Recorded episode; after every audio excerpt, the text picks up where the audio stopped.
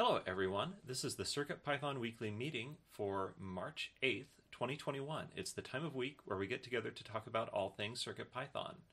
I'm Jeff, and I'm sponsored by Adafruit to work on CircuitPython. CircuitPython is a version of Python designed to run on tiny computers called microcontrollers. CircuitPython development is primarily sponsored by Adafruit, so if you want to support them and CircuitPython, consider purchasing hardware from adafruit.com.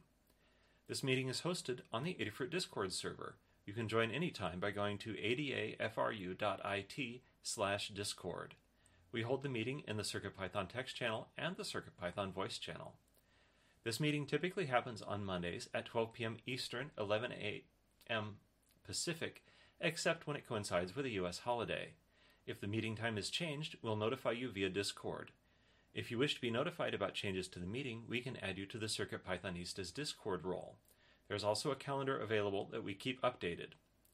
Uh, and just a note, particularly for those outside the US, we will change to our summertime hours, also known as daylight saving time, next week. So if you're not um, aligned with those American um, clock changes, be aware that the meeting time changes by one hour next week. This meeting is recorded. We record the audio from the voice channel and the video of the text channel. If you'd rather not have your voice recorded, you're still welcome to participate via text. The video of the meeting will be posted to YouTube, and the audio is released as a podcast. If you can't find it on your favorite podcast service, let us know. There is a notes document to accompany the meeting and recording.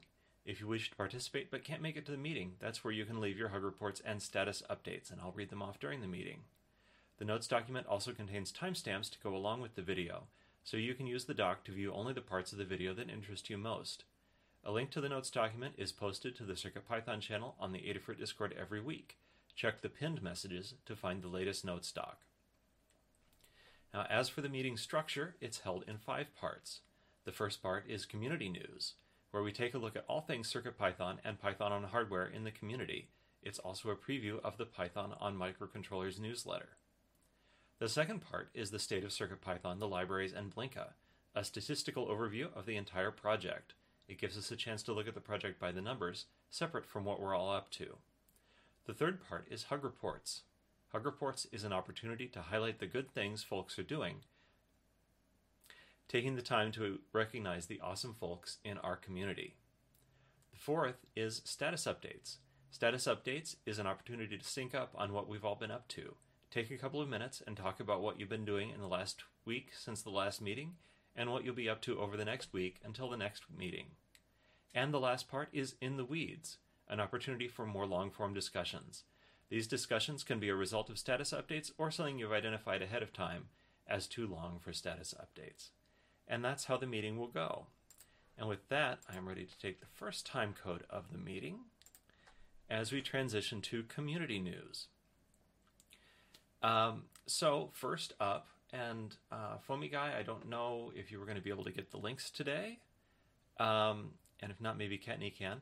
But uh, CircuitPython 6.2.0 Beta 3 was released last week. It's the fourth beta release of CircuitPython 6.2.0 and has many fixes and enhancements. The big item is across most ports, it adds a second USB serial channel, but there's also a bitmap tool module, and as well as the removal of the limitation of display.io.group size. So um, check out the release notes for a lot more and download it from circuitpython.org. Second big item, the Adafruit Feather RP2040 is available and in the Adafruit shop. And more are being fabbed all the time, so sign up to be notified when they are available. Uh, CircuitPython has been featured on the Tom's Hardware Pycast with, of course, our own uh, Scott Shawcroft so there's a link to uh, YouTube and Twitter. And uh, I guess best place to pick up these links is in the notes document. Finally, some news from around the web. I've got links from GitHub and Twitter and Hackaday and YouTube. Um, we've got getting started with CircuitPython on the Raspberry Pi Pico with NeoPixel LEDs. A suite of tools, including CircuitPython, for building and uploading firmware, deploying files to devices, and testing modules an adapter for a Raspberry Pi Pico to a Featherwing, a macro keypad that uses Raspberry Pi Pico and CircuitPython, and second appearance from Scott, Uh, he was on the Simple Electronics podcast uh, last issue on YouTube. The CircuitPython Weekly Newsletter is a community run newsletter emailed every Tuesday. The complete art the complete archives are on adafruitdaily.com slash category slash circuitpython. It highlights the latest Python and hardware related news from around the web, including CircuitPython, Python, and MicroPython developments. To contribute your own news or project, edit next week's draft on GitHub and submit a pull request with the changes. You can also tag a tweet with hashtag CircuitPython on Twitter or email to cpnews at adafruit.com. And there will be a lot more in the newsletter. I looked at the draft before this meeting and good stuff, like always. With that, we will transition again to the state of CircuitPython, the libraries, and Blinka. This is a statistical overview uh, of how things are going, and uh, it's divided into several subparts. And I will start with overall and then hand it off to some of the other folks to tell you about the portions that they um, kind of take charge of. So overall, we had a huge number of pull requests merged, 52 pull requests from 23 authors. And pull requests are the way that the software moves forward and changes. And uh, having 23 authors means there were nearly two dozen people who improved CircuitPython in the last week, and that's just amazing. As well as I, I forget if I said the 11 reviewers, and so we also like to recognize uh, authors who are new or infrequent contributors, and I'll call out some of those names: Thomas 6G, Orbit Rasu, MKLHX, um, Tio Mitch, Adam Candy, Tyler Crumpton, Rotman, uh, and Admiral Maggie are uh, names that are less familiar or I think new. Uh, our, our 11 reviewers thanks so much to them. Getting a review of the changes is always key because it makes sure that there are at least two pairs of eyes uh, on every problem and its resolution. If you uh, see your future potentially as a reviewer, we invite you to start by commenting on pull requests with I tested this, I looked over the code, it makes sense, I see a problem here, um, I see room for improvement, and uh, we would love to help you move up to being an official reviewer, which comes with rights and responsibilities like the ability to merge pull requests when appropriate. On the issues front, uh, we had 20 closed issues by 12 people and 23 open by 19 people. So the first thing to note is again the the range of engagement that we have um, from all these different people. We would prefer to see the number of issues not trend up over time, so we missed that this week uh, by increasing three issues. And with that, I will pass things over to Scott to tell us about the core of CircuitPython. Thank you, Jeff. All right, so in the core, we had eight pull requests merged from four different authors. KMatch98 and Tio Mitch uh, and Jerry Needell are all relatively new authors or, or infrequent authors. So thank you to those folks. We had three reviewers, so thank you to our reviewers, and we have 21 open pull requests, which is about uh, about normal for us. So um, if you are involved in any of those longer term pull requests that are open, please take a look and make sure that they're moving forwards. Um, otherwise, uh, thank you all to the folks that are making pull requests. Uh, issues wise, we had four closed issues by two people and five open by five people, so we're net up one for the core uh, for a total of 419 open issues. Uh, this does tend to trend upwards uh, slowly, uh, but that's that's potentially okay. We triage all issues using the milestone system, um, and we have seven issues that are not assigned to milestone, which means they haven't been triaged yet. But it's also like Monday morning uh, here in Seattle, at least, so we're going to work on that. Um, we have three different milestones for 6.x um, with a over 50 issues under those. So we're going to have to take a look at those. I think that's in Dan's plan anyway. And then we have seven issues for 7.0. Um, so that's where we are with PRs and issues, and generally things are moving. So thank you to everybody. Um, expect to see us kind of try to buckle down on 6.2 and uh, get a 6.2 stable out the door. Um, and then after 6.2 i think we're planning on going to 7.0 so you'll it'll be a longer a longer cycle after 6.2 uh, and we'll get some exciting stuff in Thank you, Scott. Mhm. Um, so next up is Kattni to tell us about the libraries. Thanks, Jeff. So across the libraries, uh, this applies to all Adafruit Circuit Python libraries and a few extra things, including the Circuit Python Community Bundle. Uh, we had 41 pull requests merged from 18 different authors, including most of the new names you read out, and 10 reviewers. Uh, we had two pull requests merged that were, or three that were over a week old, um, which is good, and most of them were three days or less, uh, leaving us with uh, 91 open pull requests, which is high, but there's a reason for that, which I will discuss later. Um, we had 14 closed issues by 10 people and 18 open by 14 people, leaving us with 298 open issues.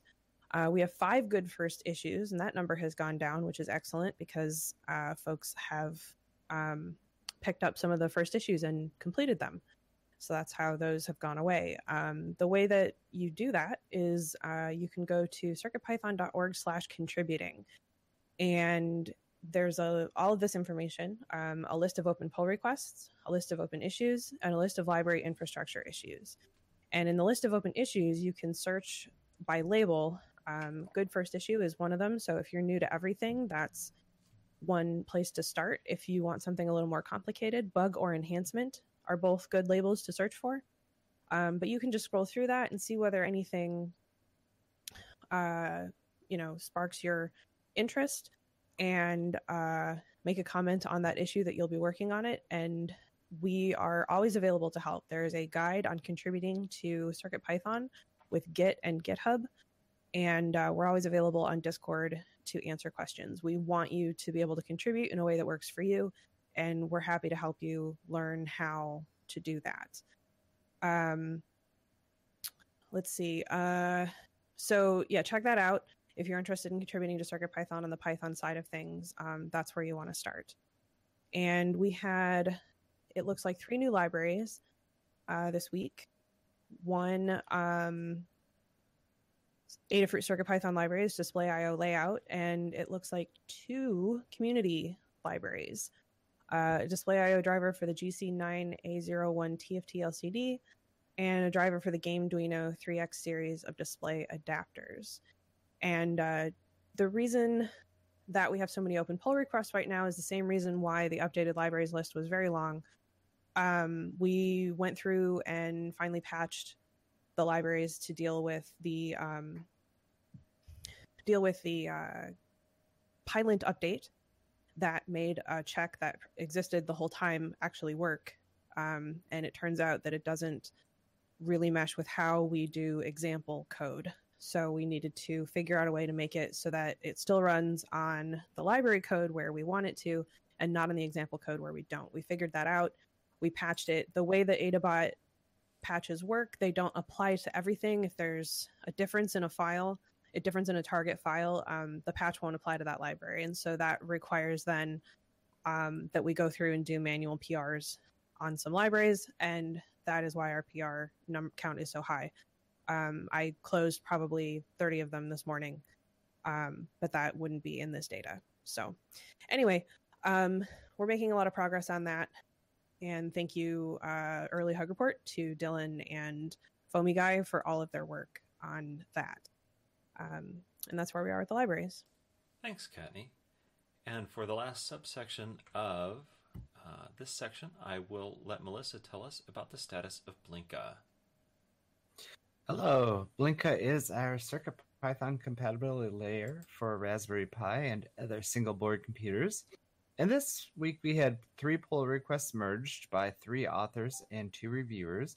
Uh, for the authors, I see TWA127, who's been a regular contributor, and Thomas6G, which I don't recall um, seeing any. Uh, they, they look new to me. Uh, and there's also Dan Halbert, who who contributes occasionally. Uh, there are were seven open pull requests at this point, and there were two closed issues by one person and zero open by zero people, leaving a net of 55 open issues. Uh, there were 3,350 PyPI downloads in the last week, and we are currently supporting 70 boards. And that's it. Thanks, Melissa. And with that, we will move on to Hug Reports, the first round robin section. Um, it's a time for a little positivity and a little thankfulness for what the people around us are doing. And I will start and go through the document in the order that it is here. Um, and just a reminder that if you don't put yourself in the notes document, we will assume you're just listening in, and we're happy to have you. Uh, so, first, I wanted to give a hug report uh, to Scott for being a sounding board and problem solver for my PIO work. Uh, that's something that's been going on for, for the past few weeks, and um, I've really caught my stride with it, and it, it took some help getting there. I've got like three thanks for Dan this week, uh, helping me with uh, getting the bootloader installed on my Adalogger, Feather M0 Adalogger, for finding a really, really good clue about these problems we've been having with I squared C on the ESP32S2. And then for Hug Reports for Dan, uh, Scott, and Lady Ada, and others who I think I've probably missed, uh, for reviews and tests on the PRs I've been putting in. And uh, last but not least, to uh, on GitHub, a new contributor with some small cleanup PRs. It's fun to see a new face coming in and in this case, paying attention to some stuff that maybe we didn't pay attention to, and just bringing bringing small improvements is great. Uh, so with that, I will pass it to Jerry, and then after that, we will go on to Jose David. Uh, hello. Um, let's see. Yeah, thanks to Dan and KMatch98 for the quick fix to the little display issue that popped up last week. I think it was last week and uh, and I asked NIS for some great tips on getting uh, eForth running on the STM boards. Uh, something he's been very fond of doing, and and uh, it's kind of fun to play around a little bit. And uh, Jeff Hugh for uh, again, once again, explaining to me how to use pre-commit. It's nice to actually do it this time. And all the community moderators for all the moderating. Um, you all make this a better place, and especially thanks to Andon for handling a tricky issue this week. Thanks, Jerry. All right, next I will hand things to Jose David, and if you would let me know how to pronounce your name, I'll try to do better in the future. Yeah, it's, it's Jose David. Okay. Thank you. So, her report to Scott uh, to share uh, CircuitPython in uh, both Tom's Hardware and Simple Electronics is, uh, was a really great discussion. To Hug report to FoamyGuy for uh, the refactor in the display text li- library. Uh, he took the job and ran away with it when I couldn't find a, an exit. And also her report to Dan to fix the transpose XY in the TileGrid library. Thank you. It's uh, nice to have you here with us today. Thank you. All right. Uh, so next up is Kattni and then KMatch 98. All right. So first up, I have a hug report for Dylan for writing up and running the patch on the libraries to move Pylint to the pre-commit and updating Pylint RC. Um, to FoamyGuy for helping with updating the list of libraries that were skipped by the patch for various reasons a group hug to all of our contributors during the interim Pylint update. Thank you for your patience with us taking the time to find the right solution instead of a quick solution. A hug report to Andon on Discord for handling a particularly involved moderation situation last week. To all the community moderators for all their help keeping this community amazing. To Crayola for working on a dark mode for my website theme. To the Adafruit Learn Dev team, that's the folks that work on the Learn system uh, where all of our guides are kept, for being super responsive to bug reports and feature requests. Uh, to Maker Melissa and Dan for nice chats in the last week. To Anne for continuing to train me up on the newsletter. And to SAK917 on uh, GitHub for picking up a good first issue and offering to pick up more. That's awesome. All right. Uh, K-Match 98 is next, and then Melissa. Okay, thanks, Jeff. So first off, thanks to Deshipu for updating the Display.io group, make it um, more flexible. Uh, Kattni and Dan H, thank you uh, too for the help on the library documentation and how to make that work. Uh, next to Foamy Guy and Scott for, for uh, PR reviews and constructive comments. Uh, next to Jose and Foamy Guy for the display text consolidation, uh, things that should set the stage for the future. And last, thanks to Todd Bot for the Discord demo of a cool dial gauge, and in particular some discussion on how to improve the performance of display. Thanks. All right. Uh, I will hand it to Melissa, and then we will go to Scott. Hello. Uh, uh, the I will give a report to the cloud for um, factoring work. Is 30, 37 library. That's the Melissa, your audio was working really well earlier, but now it's not working so well. Do you Let me try something. Please Let do. me try something. Okay, does that sound any better? Yeah, get, get back into it, and we'll see. Okay, um, I wanted to start by giving a hug report to David Glaude for your work refactoring the IS31FL3731 library, uh, to Foamy Guy for testing the portal based changes, to Tom Array for uh, submitting the Rock RockPi 4C board, to Kattni for a nice chat, and a group hug to everyone else. All right. Whatever you changed, it sure worked. Heh. All right. Um, so on deck, uh, I have notes from C. Grover, uh, but now I'll hand it over to Scott. Hello. Uh, first, uh, hug report to you, Jeff, for the VM size optimization. Uh, hug report to Gamblor for both Count IO and Parallel Bus uh, for the RP 2040. Hug report to Dave Putz for Pulse In. And a hug report for Nits for the board def for the R the NRF 52840 micromod. I'm I just got some and I'm going to use them this week, so it's perfect timing. That's it for me. Great. Uh, so after notes from C. Grover, I, uh, Dan is next after that. So C. Grover thanks Zodius Infuser for insightful observations about DRV 8830 style motor controllers. Took my brush DC motor game up a notch or two and will require a comprehensive rewrite of my recent learning guide. And a hug to John Park for his inspirational and uber jazzy work on two recent projects the Pico Keyboard and Retro Reflection Workshop. Amazing. Uh, so I'll hand things to Dan and then after that to David.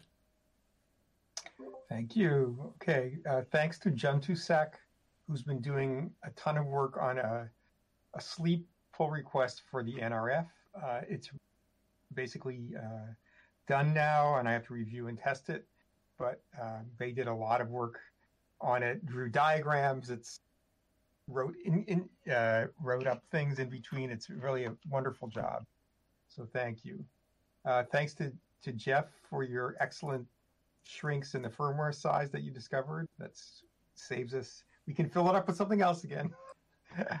um, thanks to Microdev, who's working on uh, the long-term prog- process of um, merging from MicroPython upstream, and they've started. They did a bunch of. They did an initial some initial work, and are now doing some more systematic work to make it easier to do. Uh, thanks to K-Match 98 to review the tile grid transpose issue that came up at the last minute before the release last week. Um, thanks to Deshipu for removing the really um, thing that I always ran into, which was how many things can you put in a group. Thanks for taking that away, and thanks to Scott for working on uh, the RP2040 Flash for making it variable size and for doing it very quickly and doing a uh, sort of a simple cleanup of that very quickly. All right. All right. It looks like I will be reading David's notes, and then after that is Foamy Guy. So David writes a hug for tannewt for the special guest appearance on the PieCast. And apparently, David could guess an answer Scott would give. I, I don't know the context of that, so we'll all have to listen to PieCast together after this. Uh, a hug to Arturo182 for sharing an exchange on his RP2040 board, trying to have a GPIO mapping compatible with the I2S hat slash bonnet. Uh, a hug report to me for the PIO Learn Guide. Uh, a hug to Michael Horn for porting the Pimoroni 11x7 LED matrix breakout to CircuitPython, which is a work in progress. See in the weeds. And a hug to Dan H for a chat about the issue, and with Maker Melissa for merging all of the PRs for IS31FL 3171. Uh, so next is Foamy Guy, and then uh, looks like I will read Hugo's notes to wrap it up. Alrighty, thanks, Jeff.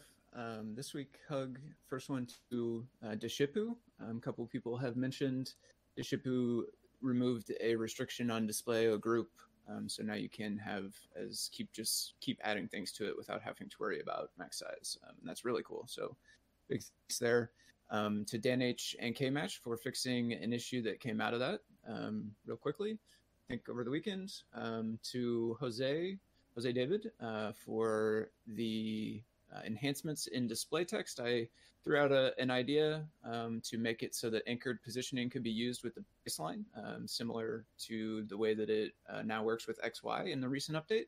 Um, and Jose got that taken care of real fast also.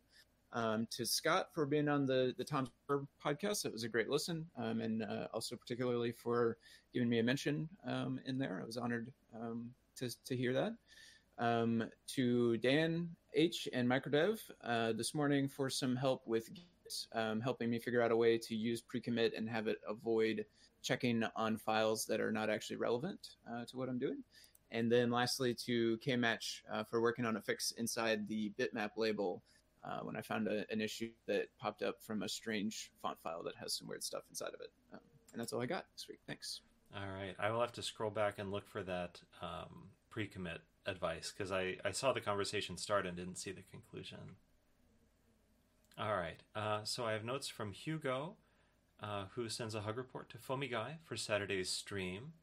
To KMatch98 and Foamy Guy again, hug reports for educating me and setting me straight, I think, on what blitting is, uh, to Jepler, Dan H. Kattni, tannewt, and others who were involved in the translations and build discussion, very interesting and enlightening, and for special consideration on International Women's Day, but always thankful and grateful.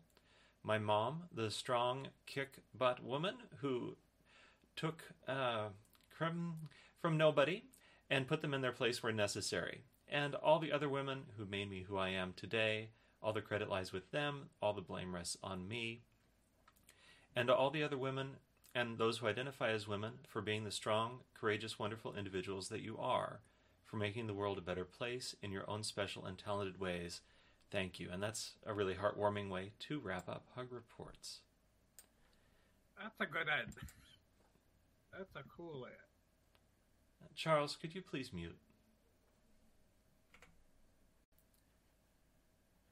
All right. Um, with that, we will move on to status updates, which is also conducted in a round robin, but it's a time to let us know what you've been up to since the last meeting and what you hope to uh, accomplish before we get a chance to meet again.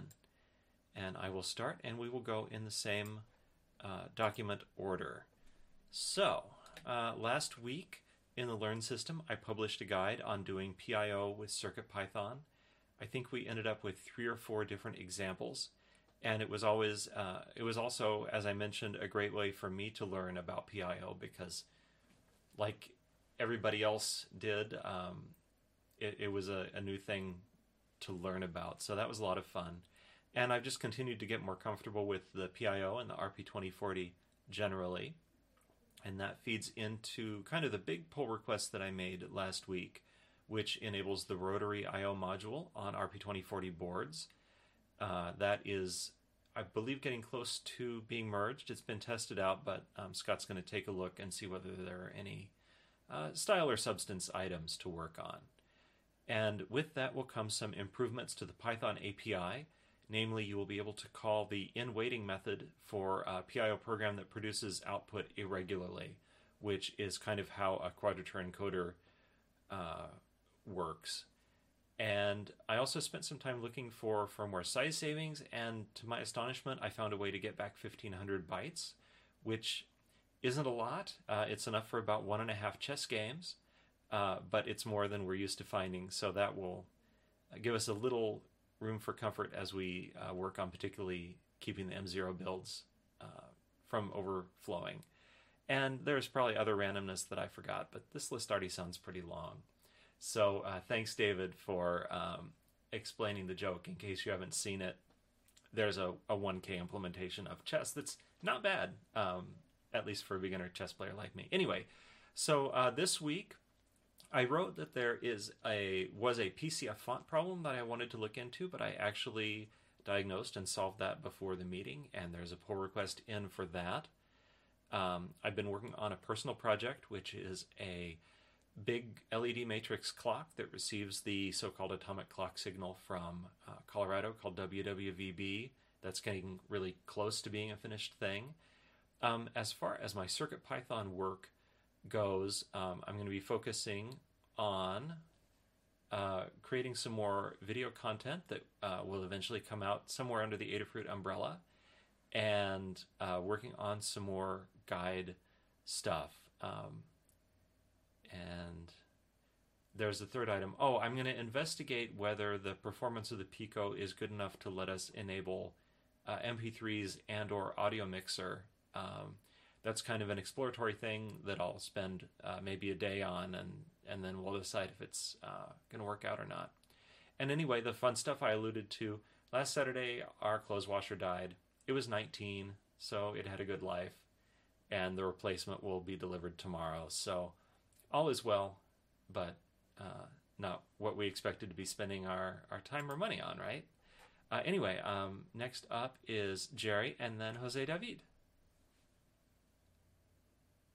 There's that button. All right, thanks. I, I got to change my name. It's no fun. I always feel like, a slacker, like such a slacker going after you, Jeff.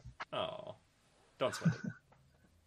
um. So yeah, I have no idea where the week went, but uh, see, so something I did do. I did receive some uh, black pills. Um, started playing with those, and uh, was really I forgotten how small the file systems are on non-express type boards, especially that one.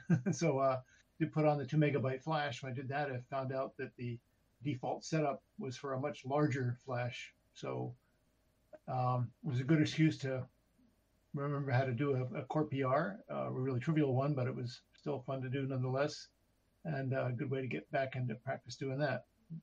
Try and do some more. Um, this week, I want to play with all those new guides that are out there for PIO and Display.io and all sorts of cool stuff. So I'll try some of those. And fun stuff is I finally got around to making an alarm. It's not really Circuit Python, but it's close. Um, my, my dog, when she wants to go out, she goes and stands by the door. She doesn't do anything, she just stands there. Well, she will do something if I don't get out the door pretty soon. So I made a took a VL53 LOX L0X um, time of flight thing and a tiny Pico board from Unexpected Maker, um, which detects when the dog gets close to the door and that sends an MQTT message over to my Raspberry Pi Home Assistant, which then sends me a notification on my phone. And to my amazement, it works really well. Um, so really had fun with that, and uh, the dog gets gets out when she wants. Um, other fun things is I got my second dose of COVID. Really, thank you to the science and and all the people for letting us old folks go first. It really is nice to see things moving along here. Thanks. Thank you. Uh, all right. I'll pass it to Jose David and then to Kattni. So last week I worked on the proposal for the new directional label. Uh, this label will support uh, different language, uh, so you can uh, write your text from uh, right to left and left to right and top to bottom. Also, you can put your text upwards and downwards. So that's that's an improvement. It works now with the before the refactory of the display text. I need to port it to the new, new proposal. Uh, this week I will work on some tests on on, on that improvement and uh, retaking the old PRs that were kind of uh, put for the for the old display text and uh, doing it again for the for the new refactor library. Uh, for fun stuff, uh, the temperature here are going up above zero degrees Celsius. A lot of running this week. I'm on vacation. Thank you. Thank you. Uh, all right, so we have Kattni and then K-Match 98. Thanks, Jeff. So last week, uh, we finally patched all the libraries to move Pylint to the pre-commit and deal with the duplicate code checking on examples. Um, the first patch we ran didn't really apply itself to all the libraries. There's a flag you can build the patch with, and typically, if you run it with this flag, it's supposed to apply to more libraries, but for whatever reason, um, this time, it decided that it would apply itself to more libraries without the flag. So it took us a few tries. Um, we also uh, applied a patch that broke everything for as long as it took us to write another patch to revert it. Um, so we had some fun with that. Uh, and then um, when the patches are run, they spit out a list of all of the libraries to which they were not applied. And um, so we took that list and uh, a second hug report to Foamy Guy for uh, basically taking that whole list and verifying that whatever the patch missed was updated. Um, so that was super helpful. And I got through, I think, all of those PRs except for one uh, for a reason um, this morning. So thank you for that. Um, last week, I continued work on the BLM badge guide and then uh, wrote and published the Feather RP 2040 guide. So this week, um, finished up the PRs related to the patch, which I did this morning. Um, I need to finish the RP 2040 guide the, for the Feather. There's one page that was copied in that's a Feather generic um, page about uh, battery and USB, and so I need to update that to be RP 2040 specific. And um, the pinouts page, uh, because the RP 2040 has a lot of capabilities on a lot of different pins. Um, but there's some situations where you can't use like two different sets of pins because they would collide. Um, the uh, Dan went through it after I wrote it, said it was all clear, but suggested providing a sort of backwards lookup. So instead of just listing the pins and what their capabilities are, list the capabilities and what the available pins are as well. Um, I didn't have time to do that last week, so we published the guide, but I want to add that sort of reverse lookup type thing um, list to the pinouts page as well. Then next up is update the guide for the AMG 8833, which is a thermal camera. We revised the board to be a STEMMA QT board. And so there's a series of things that need to be updated in the guide uh, to reflect the STEMMA QT revision. And then um, I'll continue on slash finish the uh, the BLM badge guide, and then um, gather uh, new product info for the cyber deck. It's it's a Raspberry Pi bonnet and hat um, that doesn't have any specific code to it, but we'll need a general guide that just says here it is, here's what it looks like, um, and here's some download resources. So that is uh, the last thing um, that I will be working on. That sounds like plenty. All right. Uh, so I'll pass it to K-Match and then Melissa. Okay, thanks, Jeff. So last week submitted a switch widget to the graphical user interface library.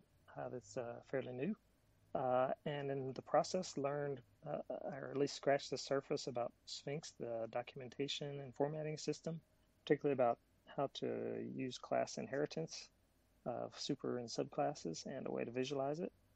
Uh, also did a little bit of work on display IO bitmap routines to break them apart so they can be used in other functions, uh, which will be part of the work for this week. Uh, so this week I have a couple of other widgets I want to submit for review. Uh, and most importantly, I need to write down the, at least the few tidbits I learned about Sphinx so I can do them again next time, I hope. Um, also want to add a couple of bitmap tools. These are uh, odds and ends of bitmap manipulation uh, uh, tools just to help folks uh, want to do some straightforward or simple things to fill a region or draw a line. Uh, and in, in particularly, I want to learn more about the Vector IO library. Uh, it seems like it has quite a few interesting capabilities that may fit the bill in different situations. So I want to be able to understand that. So if people have questions, I can help uh, suggest what the best approach or uh, alternate approaches might be. And along the lines of fun stuff, we had uh, uh, sort of extended cold weather here in Austin a few weeks ago. So, uh, as part of that, had some some uh, repairs to make on my daughter's well system, but it should be good to go for the next 25 years after this. Okay, thanks. All right, thank you. Um, looks like Maker Melissa has had to leave for the moment, so I will read her notes and then pass things to Scott. So Melissa writes, last week worked on Raspberry Pi Braincraft display driver and audio driver conflicts on the latest kernel, and looked into an issue with the voice bonnet on the desktop with Google Assistant. Started looking into updating the RP LiDAR to work on a new firmware that is only available on new units being shipped. Fixed some memory usage issues in Portal Base, added rotation to Matrix Portal, and fixed issues with PyLint code duplication errors manually merged several IS31FL3731 PRs, including one which had been sitting for a while and became outdated, so that everything was up to date, and updated the guides for that IS31FL3731 library. Uh, this week, working on updating the RP LiDAR library, likely either update or create a new library for the update 2.13 inch e-ink displays. I think that's the uh, the slightly different resolution version working on a new guide to incorporate all of the 2.13 inch e ink displays, look into further audio video conflicts with other I2S boards, update Blinka to work a bit better on 64 bit Raspberry Pi OS, and under the heading of other fun stuff, uh, Melissa has a new video up on her YouTube channel. Link is in the notes document if somebody wanted to put that in the chat as well and I will pass that to Scott, and then after that, it will be somebody at the top of the alphabet. There's that video. Hello. So I'm getting caught up. I took Friday off. Um, my weekend was skiing on Friday, snowshoeing on Saturday, and running in the rain on Sunday. So we did lots of outdoorsy stuff, which was great. Uh, but it does mean I'm a bit behind on everything. So today's email and pull requests day. Uh, everybody did a lot of really cool stuff. I saw I saw all the like issue and pull request stuff go by in the in the Discord, but I haven't looked at my email yet. So excited to see all the th- cool things that happen there. Um, last week I created Cascade Toml for cascading Toml config. It's at github.com slash Adafruit slash cascade Toml. Basically allows you to like factor out uh, config settings and then kind of cascade them down to the final version when you need it. Um, for example, uh, I created a Toml quote unquote database of Flash config that's at uh, github.com slash adafruit slash nvm.toml. Basically, what this allows you to do is say, like, for a particular WinBond or GigaDevice Flash, you can say Cascade Toml, and it will give you like the full settings for that particular Flash, even when like some settings may be the same for a particular manufacturer. So that's kind of the the purpose of Cascade Toml. So the next step is to tie that config into CircuitPython build uh, to generate the RP2040 stage two code for a given flash or flashes.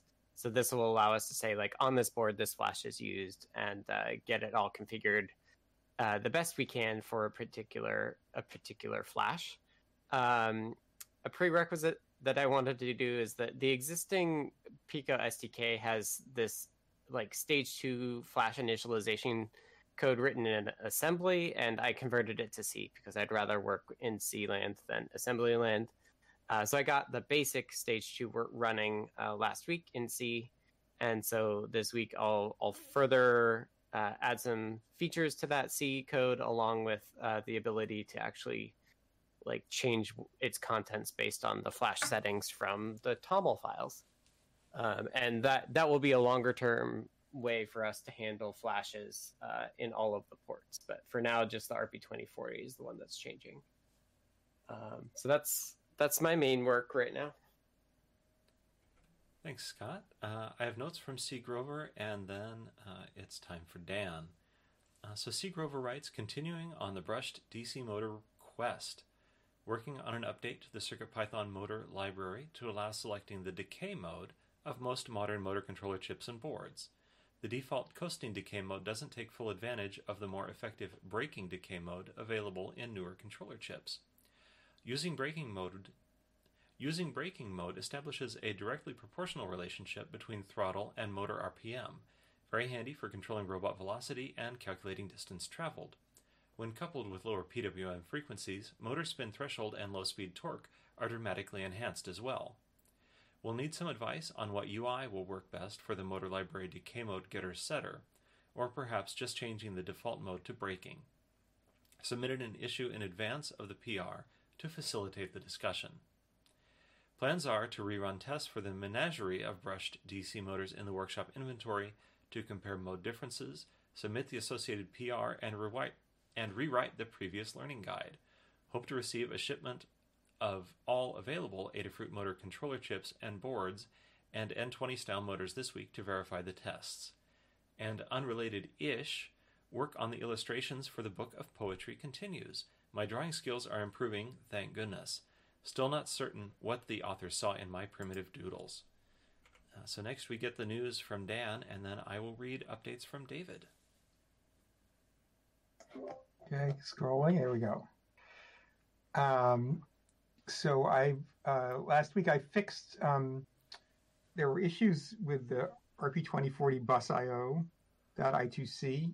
Uh, the I2C implementation um, in uh, on the RP2040 you can't send zero length writes, um, which means you can't probe easily and stuff. So that was a that was a problem. So I fixed that and tested it. There are still some small number of um, uh, sensors like the TCS 34725, which is a color sensor, which just don't seem to work, and it's really not clear why. They waveforms look correct, but they don't work. So uh, there could be more debugging done, but you can always use bitbangio.i2c instead of busio.i2c, and that works for everything.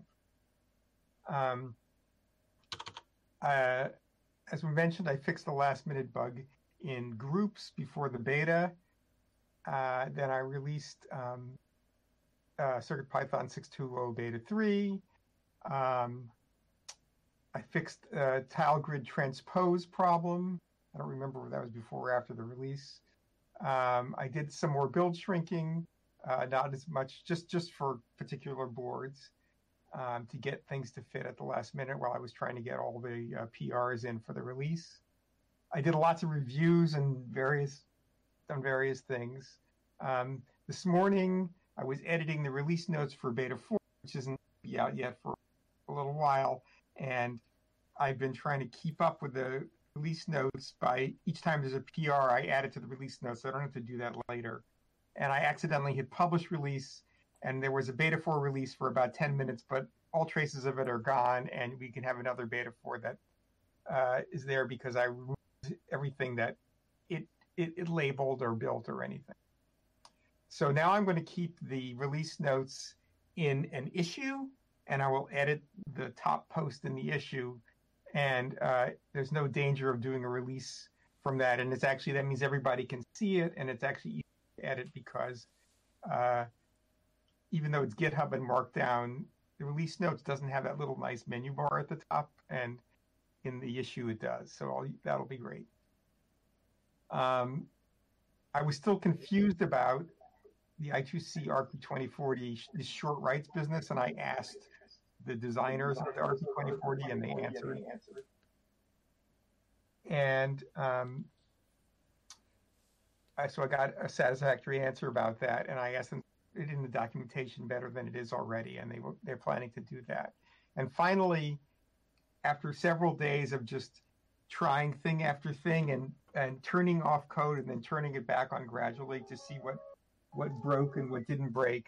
I think I have figured out how to make uh, ESP32 on the ESP32S2 make I2C not conflict with Wi-Fi, and I have to do some more testing. And I've asked the ESP32 folks, why does this work? Because it's not really clear why it works, but it does work. So, but hopefully that issue is behind us. We'll we'll see. Okay. All right. Um, thank you. Next, I will read the notes from David, and then we will hear from Foamy Guy. Uh, so David writes, more fat and hat on a Pico with Pico to Zero adapter version 0.2 by Red Robotics. It works with the Adafruit Braincraft hat, but I2S does not work because of non consecutive pins. It works with the Pimoroni Rainbow Hat, but the touch button doesn't work for an unknown reason. Also tested with the Adafruit Joy Bonnet. I squared C not working because of a missing pull up. Uh, the ANAVI Play pHAT and the Adafruit Pi Mini TFT 240 by 240. And there are a couple of Twitter links and a GitHub link there in the notes. And uh, let's see. So we have Foamy Guy up now, and then after that, Hugo. All right, thanks, Jeff. Uh, last week, I did uh, work on a couple of the libraries that needed a few small changes for the Pylint and pre-commit stuff that's been discussed. Um, I did some refactoring in the display text library because uh, we had two different kinds of labels that were both their own classes and that had some code duplication. Um, and so Pylint started flagging that. Um, so I have a PR out there that gets rid of a bunch of the duplication by refactoring it to a base class. Um, I dug into Display.io a little bit to try to gain a better understanding of uh, TileGrid and how it works, and I implemented a fix inside of there um, to an issue I had found, but I'm not sure if it's really the correct fix. I'm suspicious because uh, it was only an issue on my Pygame display, not uh, in the core on a microcontroller or even Blinka display on a Pi with a SPI display. Uh, but I'm curious to see if that's actually a, a, real fix or not that I found. Um, I worked on a PR in uh, display. Well, no, it wasn't in the display.io layout, but it was in the bundle repo to add the display.io layout uh, layout library to the bundle.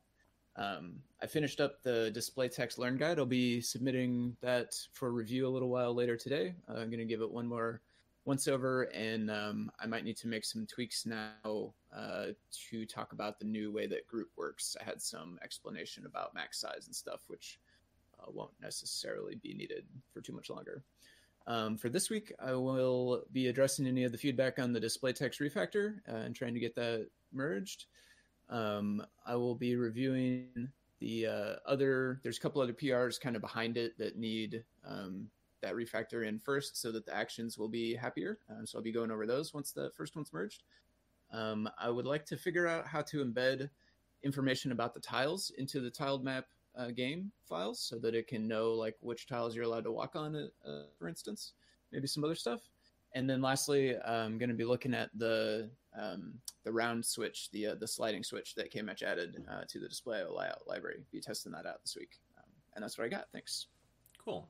Well, we will round things out uh, with me reading notes from Hugo. Last week, no forward progress on plans and issues. Uh, the main, newer, and faster computer died, so all no work work is on the slower and older MacBook. This week, hopefully, get to wrapping up Progress Bar if possible, the MagTag bitmap issue, uh, specking out and window shopping computers. Are you window shopping Windows computers or Macs? That's what I need to know. All right, sorry about the jokes. Uh, that wraps up Hug Reports, which brings us to the final section in the weeds. Uh, so, first on the list is uh, David. Uh, are you ready to go? Um, do you hear me? I do, yes. Take it away. Okay. So, um, yeah, so this weekend, um, I figured out that some PR I did long ago was broken because um, new hardware were using that IS31FL blah blah blah library. And then I was a bit uh, annoyed because I guess I've spent a lot of time on that, even if it's very short work to do because um, yeah, it could be done in one hour, but it took me maybe a few attempts. And yeah, so there, there, there were there there were incoming PR from all over the place in UK where people tried to bring Pimoroni stuff to Circuit Python, and that library was inflating, and inflating. Then finally, uh, Melissa um, yeah solved everything by putting the PR that bring everything together and solve the issue. But okay, maybe I need to find a way to find all of my PR and see if they need some help to be published uh, or something like that. But they are spread across maybe multiple libraries, so I don't know. to search for that in GitHub. Um, so that question, um, I can tell you that when you log into GitHub, um, just on the front page, there's a link that you can click to see Oh. all of your open pull requests across all of GitHub, and that is a pretty Everything. useful area. Yeah. Um, so Okay. if you can't find that still, we can kind of walk through it after the meeting while I'm not on mic. Um, but yeah, so Yeah, so- definitely I- finding I all of your pull requests can be done. I understand that's not the whole issue you're trying to raise, though. No, I mean, he- here the, the issue was mostly that I should have been following that peer and pushing for someone to incorporate that. Um, because if it stayed too long as a peer state, then you get conflict. And yeah, conflict can be solved, but you need a bit of JIT um, ninja stuff, which is I've done rebased in the past, but it's a fight every time. Uh, so yeah. Um, and yeah, and the second, I don't know if someone wants to discuss that, but everything has been solved already. So, uh, So- there are notes and whatever. The only the only other feedback I would give about Git Git being hard is like just folks should always make sure that the box for allowing maintainers to edit your branch is checked. Um, because I'm totally willing to go in and like rebase for folks if they if they think that's uh, if they don't have that experience and don't want to do it.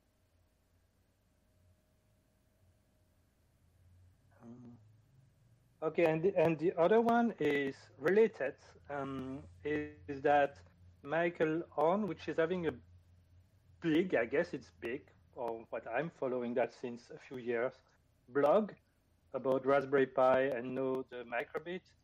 Uh, wanted to use one of those devices that use that library, and for some reason he did believe that he needed to create MPY file and that led him to believe that he needed to install w- WSL on his Windows to compile something like the mpy-cross.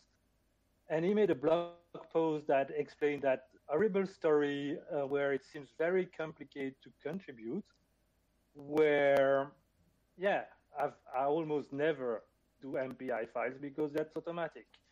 Um, and I'm never going to compile and install that on a Windows machine. But um, and so I was trying to figure out what went wrong, and um, yeah, I mean, if, if he came to the Discord, he would have had instantaneous help.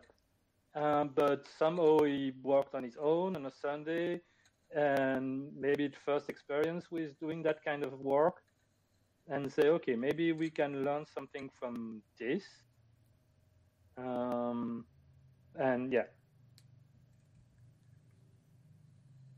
And you should read the blog post. It's it's super. I mean, it's not funny. It's like horrible, but um, and oh yeah, okay, and and I mean, the, so you've got a lot of people that are in UK around Pimoroni floating and doing stuff with their hardware, which are no interested by the CP, well, by the Pico, and they are kind of attracted by CircuitPython. So we need to catch them.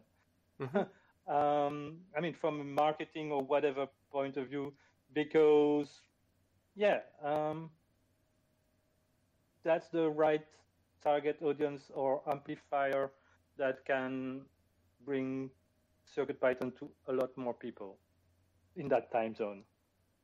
Let's say.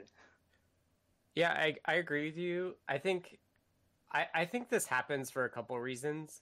One is that we were really good at documenting how to build in quotes a library using MPY in the readmes of all the libraries. So I think that's one reason people think they have to do it. And then two, I think people coming from C land expect you to have to build something.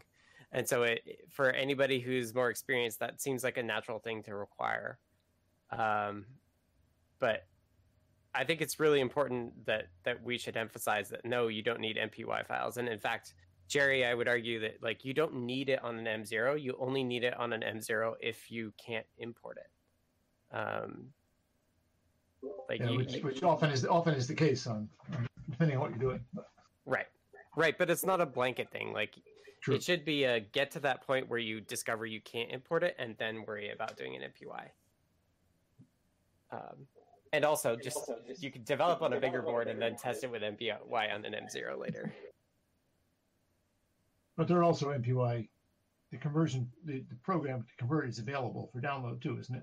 Yeah, yeah, yep. So, Yeah, you don't it, it was. It's a bit hidden. Uh, it's not advertised on circuitpython.org. Um, it was not advertised in that forum discussion on how to compile it yourself. Uh, so yeah, I found it because I know it exists. Um, but if you don't, yeah, Well, it does seem like um, you know there are some workflow things around creating libraries or uh, community libraries or Adafruit libraries that could use better documentation, and I feel like the place that we do that is on the Learn system. Um, but of course, as always, you know, to get somebody allocated the time to work on that doesn't always happen right away. But Well, it's it's clear. hi, hi, Kattni. Yes, I was talking Hi. about you. Um, that it, it's clear that there's probably stuff missing from the Learn system, but also I'm not sure whether um, I, I don't I don't see the name uh, on the screen that uh, Michael you know whether Michael Horn would have seen it on the Learn system or not because you can't always have somebody find the right resource, but yeah. Well, no, and we provide documentation on the libraries. So it's reasonable for an individual to consider that the extent of the documentation. Um, just, you know, by looking at it. I mean, if documentation is provided, you know, it, you, you would not by default assume there should be more. Um, so I, I think one other thing is that we could probably do better with linking um, GitHub and and Learn. Um, I think that's something we kind of want to do, um, and we just haven't done it. And um, regarding Pimoroni, um, there were three boards in the last nine days, I think, that were submitted uh, to CircuitPython and CircuitPython.org.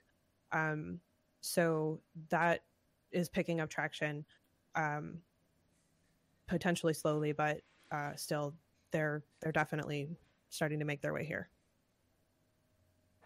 yeah. Uh, those, I mean, like Sandy is not working for Pimoroni anymore. Uh, Michael is not. Uh, another guy. So it's yeah. We, we, we have Gadgetoid that did some stuff, and um, I've been pushing him a bit to do stuff for their feather board. Um, so it's like it's individuals, and I've been doing a few boards in the past when trying to use the clue to control my hat and pHAT. It's because I've got a lot of hat and pHAT that I don't use anymore because I don't play with Raspberry Pi anymore. so I try to use it with your stuff. Mhm.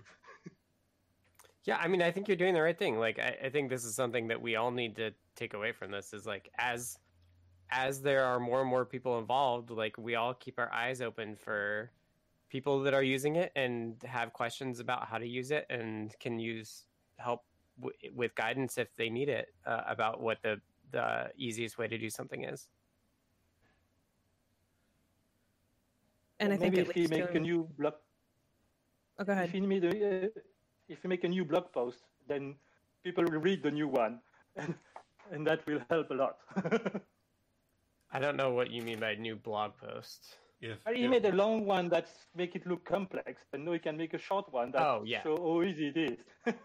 Yeah, no, I think it's perfectly. I think it's really good to ask these questions to Michael about like, why did you think you had to do that this way? Like that's, I, I'm willing to do that. I've opened it. I'll watch this video as well. I'm curious. Um, when I do see things like this on YouTube, I do try to go through the comments and stuff and and try to clarify. Yep. so that's it.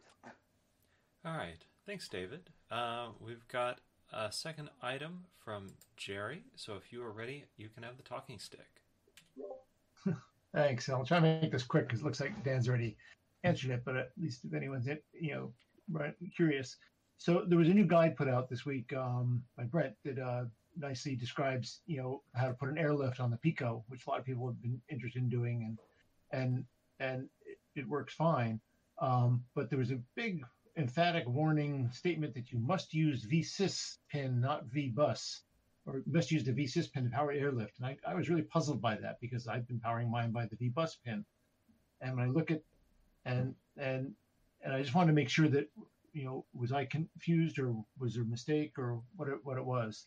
And so as Dan explains, it looks like it's perfectly correct thing to say because the vsys pin is on the other side of a diode that protects your USB port on your computer or whatever you're powering it from.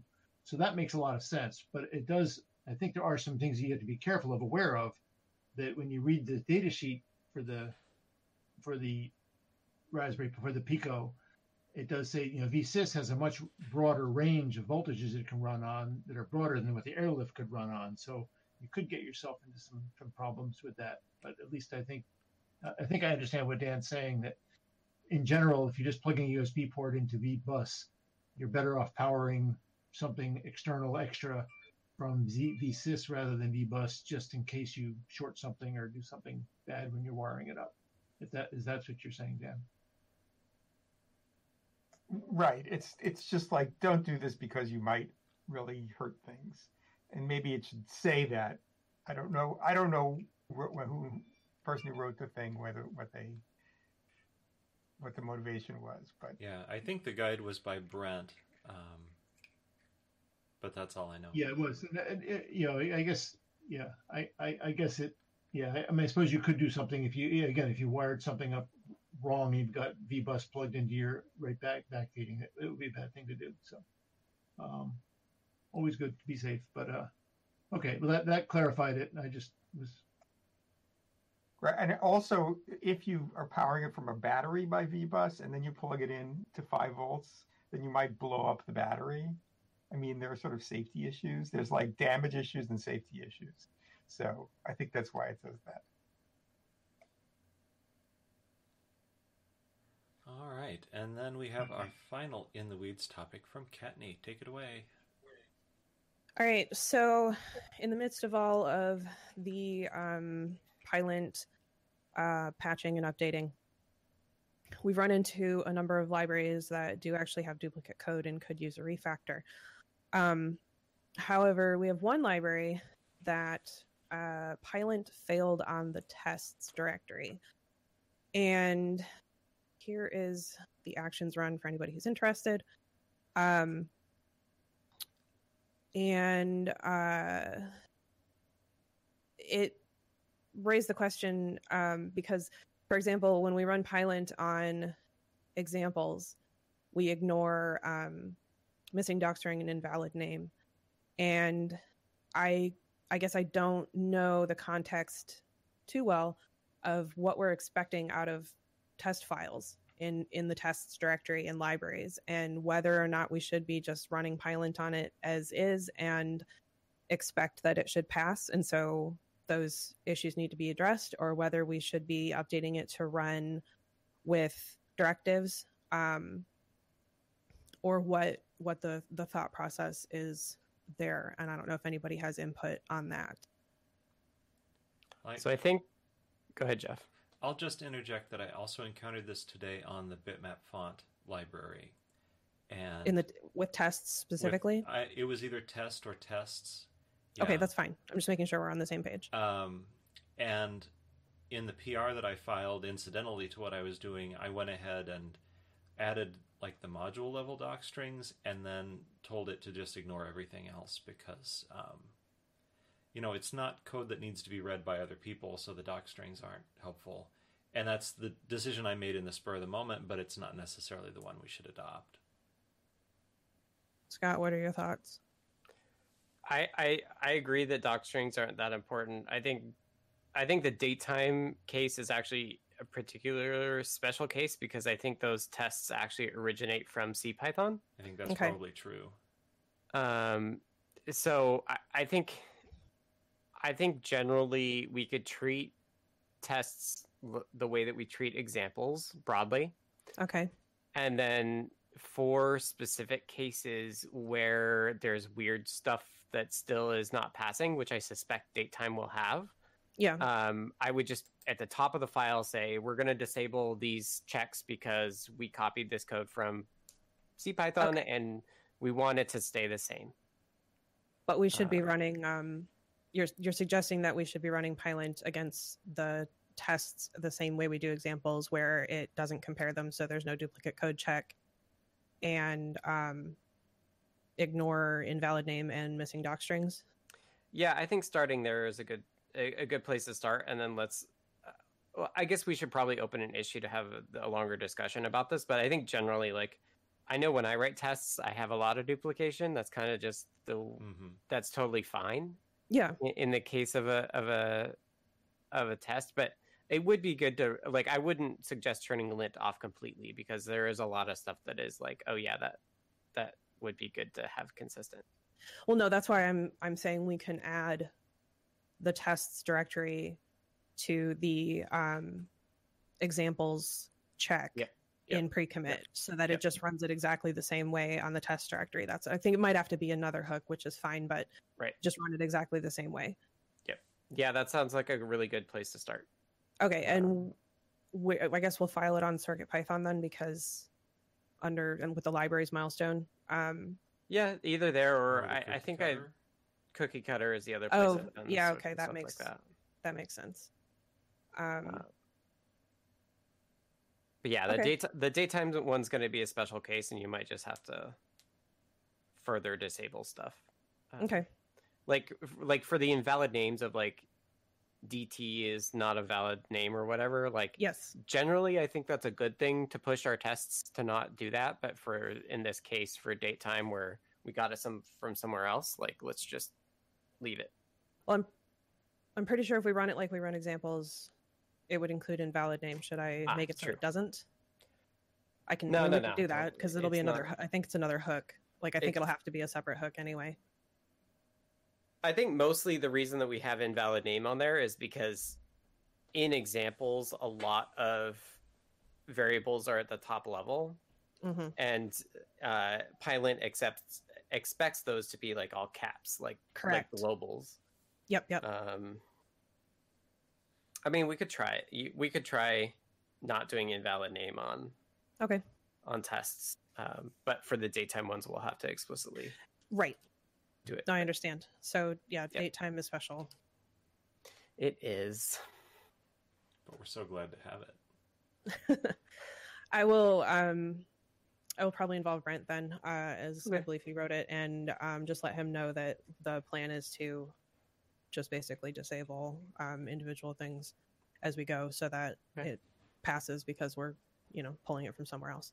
Right. Yeah, and, And I I think will- just at the top level, it should work. Agreed.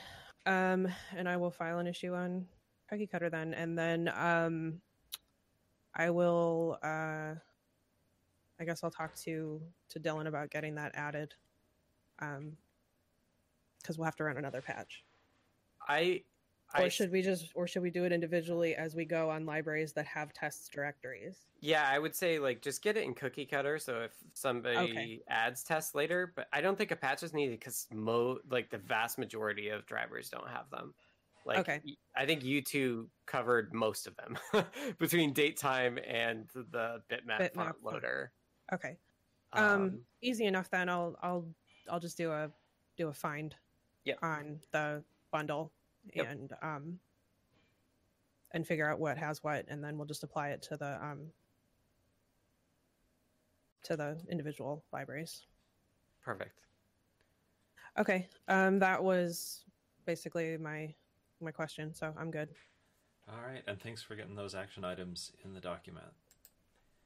Uh, keeps us all honest.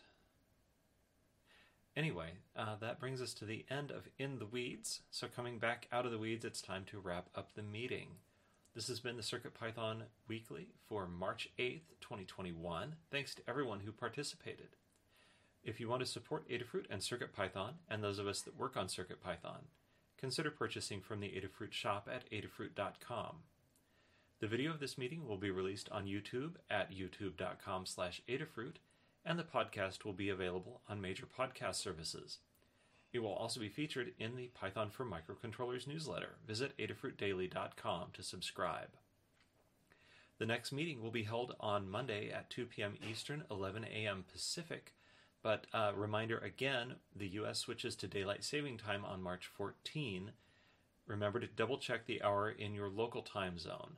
The new time of the meeting is 2 p.m. in the UTC minus 4 time zone.